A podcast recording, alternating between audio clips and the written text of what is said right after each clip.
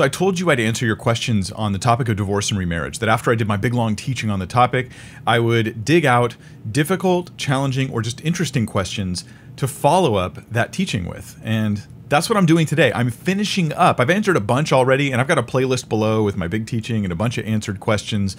But I'm following up today because there's five questions left for me to finish this series on this topic and finally be done with what has been a very challenging but also very rewarding area of research, which is divorce and remarriage. I mean, man, it really affects your lives in a very deep way but I hope I'm helping us be very biblical about it. So today, I'm actually only going to answer four of those questions. The fifth one is coming up in a following video that will be out very soon, and that's about polygamy. We'll come back to that a little bit later because I want that to be a standalone video. Hugh Adamson asks I've heard it said from the pulpit that much of what Jesus said concerning divorce and remarriage was directly addressing Herod and a specific situation. Are there any grounds for this position? This is actually uh, something I've heard taught from the pulpit as well, and I, it made me scratch my head, and I think it made you scratch your head most likely, and there's good reason for that. Now, Herod, for those who don't know, was a total scoundrel. Um, his brother had a wife named Herodias. Yes, weird family, right? And she up and left her husband, and then she went to the brother, Herod, and married him. She didn't get a Jewish, proper Jewish divorce. She did the Greco Roman thing, which was just to leave, and that was considered a legitimate divorce in that culture. And so then she goes and she marries Herod, and this presents two major problems with this relationship. And, and you need the background to understand this question. One, your brother's wife is off limits. In the Jewish culture, you're not allowed to marry your brother's wife like at all except in the situation of levirate marriage, which is not what's happening with Herod. That's like the, the one exception. But yeah, she's she's off limits. The second problem with what Herodias did was that to the Jews, this wasn't a legitimate divorce. There's a debate as to whether or not this even counts because she has uh, she's supposed to be Jewish, supposed to be part of this sort of royal Jewish family, and then she just leaves, which is not considered a divorce in the Jewish culture. So this was a Roman Jewish problem that was going on. So it was very scandalous at the time. Now, why do people want to say that what Jesus said and taught about marriage was really just about Herod? I think that when you understand the, the motive, perhaps, behind this this way of teaching, um, you realize very quickly how problematic it is. Basically, what they want to do is limit the application of Jesus' teaching, so that when he says, like, if you you know you leave your spouse, you divorce them, you go marry another, except for adultery, and then I, I have other exceptions that I think are legitimate and biblically based, but there aren't very many, and they don't apply to most situations. But except for those rare scenarios, you go, you divorce, you marry someone else, you've committed adultery according to Jesus. Now, if I say, well, that's just really just about Herod, Herodias, then it really limits the application of Jesus' teaching. It's a simple way to sort of dodge Jesus' broad sweeping statements and to get away from how extreme they are. I think it's clumsy. I don't think it works. And I think I can show you in Scripture that you can't interpret it that way. So I will say this Jesus' teaching did include Herod. It applied to Herod and Herodias, that situation, but it wasn't limited to that situation. So you can give evidence that it applied to them. For instance, John the Baptist was killed in a large part because he was preaching directly against this, this inappropriate behavior between Herod and Herodias and that whole situation. It's what largely got him killed. Some suppose this is actually why the Pharisees were coming to Jesus to ask him about the topic of marriage and divorce. It might have been so that they could use his teaching to get him in trouble with Herod. But the question they ask isn't about Herod, even if they wanted to use it to get him in trouble with Herod. The question they ask is about marriage and divorce in general. And Jesus is answering a question about marriage and divorce in general. Let's look at the text. In Mark 10, verses 11 and 12, it says, And he said to them, Whoever divorces his wife and marries another, commits adultery against her. And if she divorces her husband and marries another, she commits adultery. Now, this could have been partly because of Herodias that Jesus adds the phrase, she commits adultery, because this is like exactly the scenario. She left her husband, divorced him in Roman culture, right? And married another, and that was considered adulterous. But of course, he also says the same about the man. And he says it about whoever. It's not limited at all to just Herod it's a general truth that would apply to Herod, but applies to all. So it's not limited. It applies to Herod because it applies to everybody. It applies to Herodias because it applies to everybody. At the time, there's this marriage and divorce debate going on amongst the Jewish people. And that debate was not about Herod. The debate was about the, the Hillelite and Shammaite school, and I talk about this in the big teaching. But when you see it in that context, you realize there's a larger discussion going on about marriage and divorce in the first century.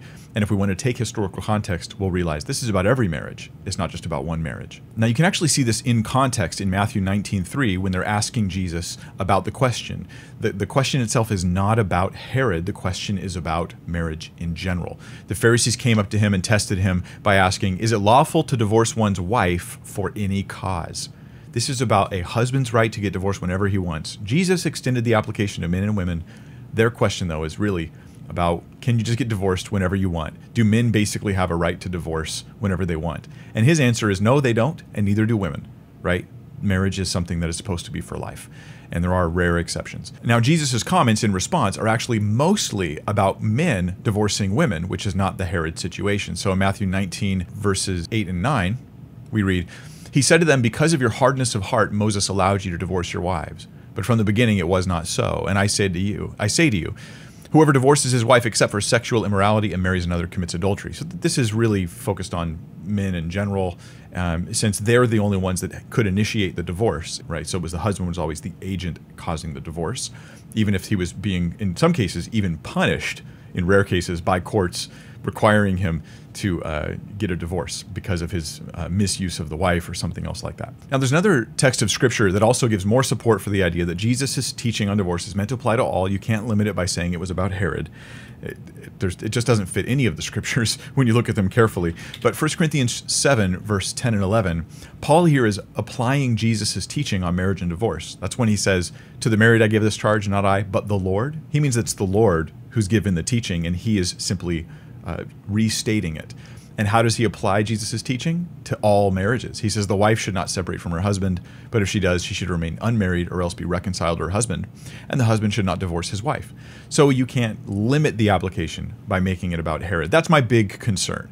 Uh, we, we limit our understanding of what Jesus means, and we limit our ability to, to really take seriously Jesus' commands about marriage and divorce if we try to dodge it by saying it's all about Herod. And maybe your pastor didn't do that, Hugh uh, Adamson. Maybe that's the case, but I think that many do, and I've heard it done before, so let me answer it that way. So, if we're following Jesus on this topic, then we realize that the vast majority of divorces are actually wrong, and that we're morally obligated to actually seek reconciliation and to get back together with that spouse. That's the, you know, and I have a larger teaching with more info on that that you do need. We need the whole teaching on this topic, but we do need to soak in that real extreme Christian attitude about faithfulness and fidelity to your spouse. I mean, how many divorces could actually be avoided if even one of the spouses would radically and totally follow Jesus' command for self sacrificial love?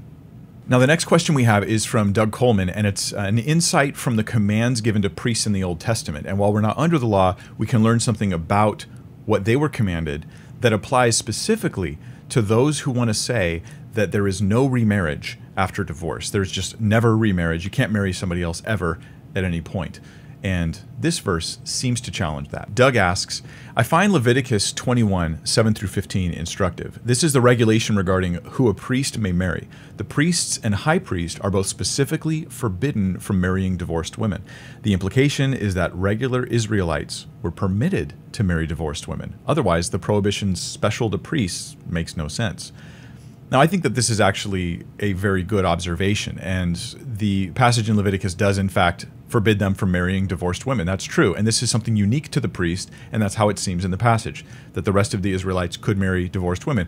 And I could actually make this even stronger by not only taking you to Leviticus 21 7 through 15, but also Deuteronomy 24.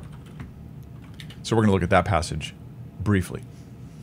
When a man takes a wife and marries her, if she then finds no favor in his eyes because he's found some indecency in her, and he writes her a certificate of divorce and puts it in her hand and sends her out of his house, and she departs out of his house, and if she goes and becomes another man's wife, and the latter man hates her and writes her a certificate of divorce, so she's twice divorced, and puts puts it in her hand and sends her out of his house, or if the latter man dies who took her to be his wife, then her former husband, who sent her away, may not take her again to be his wife, after she has been defiled, for that is an abomination before the Lord. And you shall not bring sin upon the land that the Lord your God is giving you for an inheritance. It's not a possible scenario if God is forbidding all remarriage, because it's only forbidding a special kind of remarriage. In fact, the, the, the forbidden the thing now, I'm not saying that we're under the law here. I, I just want to understand how it applied to the Israelites, right?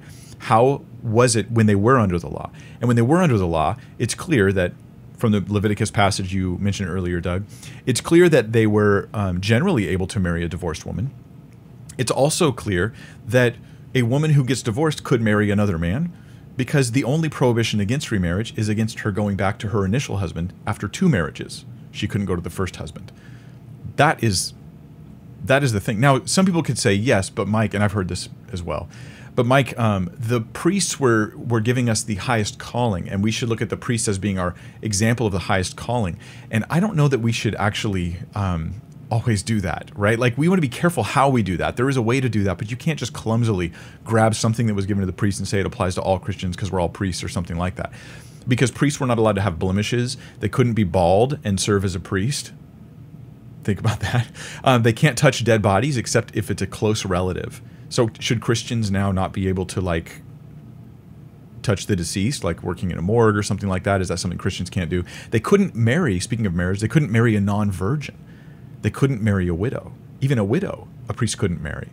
But I don't know anybody who would put those requirements on Christians today.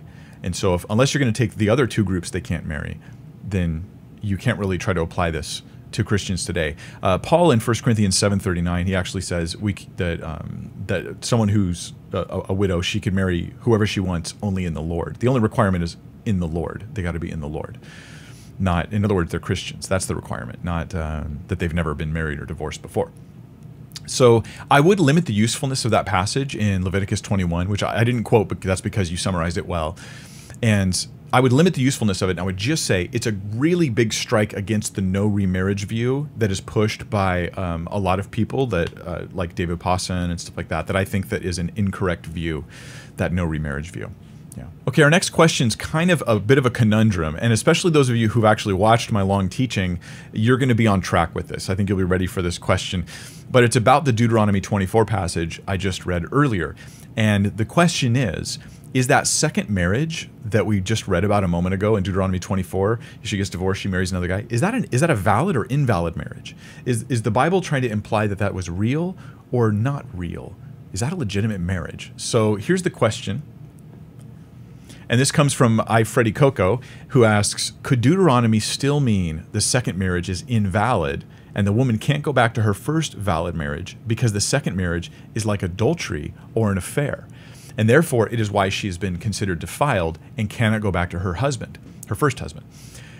And um, now l- let me let me su- suggest this: is there's a good side here with this theory, uh, I Freddy Coco. There's a good side of this, which is you're trying to see how this Deuteronomy passage works with all of the rest of Scripture, right? We're trying to harmonize and understand like the full systematic teaching on marriage and divorce in the Bible.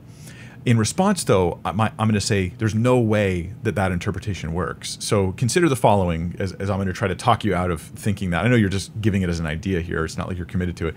Um, but let me try to talk you out of going with it. First off, the Deuteronomy 24 passage I read a moment ago, it talks about how the man was to write a certificate of divorce and send her away. Right? This is this is the element that God added, you know, through the law to the process of divorce in the Middle East at the time. In the ancient Near East, the woman didn't generally get a certificate of divorce, and then that gave her less freedoms from that prior husband. But the certificate of divorce ultimately severed any power he had over her. So this was elevating her rights. So if God was intending in Deuteronomy to suggest that the divorce didn't work and the next marriage wasn't real, then adding the certificate of divorce, which just legitimized the whole thing and really made her independent from that first husband, was the op- it was like the absolute wrong way to get that message across. In fact, if anything, it seems to give her freedom. It seems to legitimize what has just happened. Also, no original reader would have thought this. Here's a second reason. So the certificate argues against that. Uh, no original reader would have thought this either. If, if you read the passage, it actually seems to indicate, and we'll read it again right now, it seems to indicate that there's a legitimate divorce and a legitimate marriage that happens afterwards. Just look at the terms that are used. If, if it was if God's trying to argue or teach us that the second marriage is invalid, he doesn't talk about it that way. When a man takes a wife and marries her, okay, we consider these terms to mean they're literally married. And then she finds no favor in his eyes because he's found some indecency in her. And he writes her a certificate of divorce and puts it in her hand and sends her out of his house. And she departs out of his house. Okay, that would be a legitimate divorce. And if she goes and becomes another man's wife, right? Then this seems to affirm the legitimacy of the second marriage. And the latter man hates her and writes her a certificate of divorce, which also affirms the legitimacy of the marriage and of the divorce. Not that they were good, just that they were real, just that they really happened. Again, in my larger teaching, I talk about the difference between a, a justified divorce and unjustified, but they're still divorces. So, and he puts her in, uh, puts it into her hand and sends her out of his house. Or if the latter man dies, who took her to be his wife, then the former husband, former husband, he's not even a current husband. So, right, if the second marriage is invalid, why does God call him a former husband? who sent her away may not take her again to be his wife. Okay, so she wouldn't be um, just continue to be acknowledged as the ongoing wife, but he would have to take her again, like get married again after she's been defiled. Now, also, uh, she's been defiled. It doesn't actually say that she's done anything that has defiled anything. It, it, she's been defiled. It, it's not clear that she's the one that's done the wrong or if the wrong's been done to her. It may be that it was done to her in this passage. Um, anyhow, so all the terminology seems to affirm the reality of the first, the reality of the second marriage, the reality of each divorce. So that's my second argument for why you wouldn't want to go down that route. Also implied is this that that woman could marry any other man. There's only one man she can't marry, and that's her original husband under this Deuteronomy law, right? That's the first husband. But other men she could obviously marry. They're not forbidden to her. She she could marry other men. It was only the first husband that she was refused. So if she is still married, to that first husband, then what she's actually being taught, if, on your theory in Deuteronomy, what's really being taught is you are still married, and there's only one man you're not allowed to be with, and that's the guy you're married to. Right? This is getting the passage upside down and inside out, I think. You can be with any man except your husband. That doesn't really work. And what's worse is the idea that after an affair, like if you take Deuteronomy, then to be against all this evidence, to be that. Now, what you have is a situation where after someone has an affair, they commit adultery. They they have to separate from their current spouse forever and they can never be reconciled. And that I don't think is a biblical command. I think that the desire is to seek repentance and forgiveness and restoration.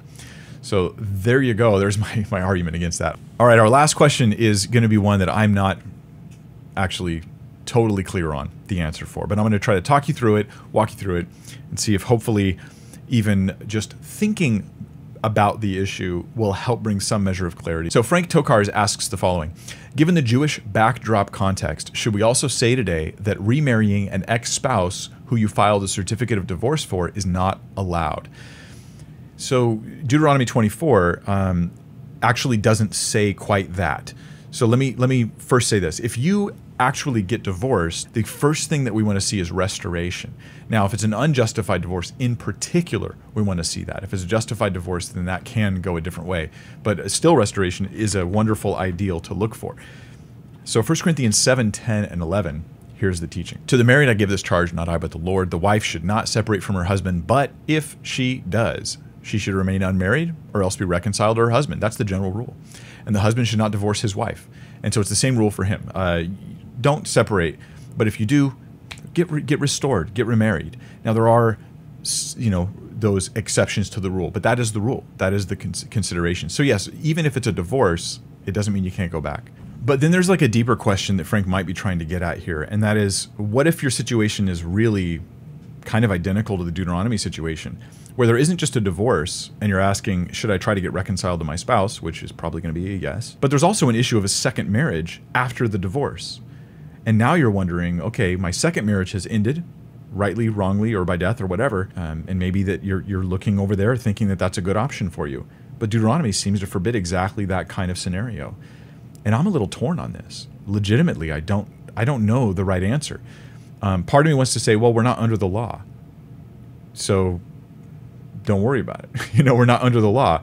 But it's not clear to me that this is something that's only for Israel and I'm, I'm, so I just feel a little bit hesitant because there's many of the laws which are just for Israel, and I could say I'm not under the law that was for Israel.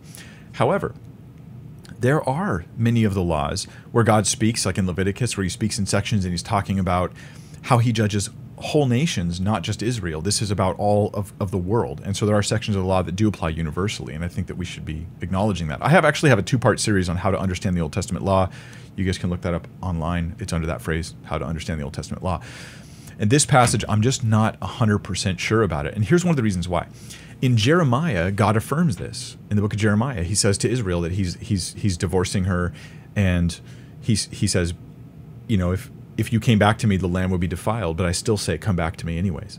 And so maybe there's a a case there that the law is sort of like a more universal thing because he's applying it in a, in a in that scenario, or maybe there's a case that grace and forgiveness and kindness that we can have through Christ can overcome even that and restore even that broken marriage. And I just don't know the right answer here.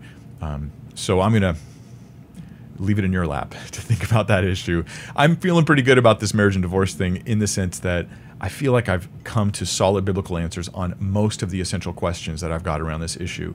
And I hope that I've helped you to come to the same place.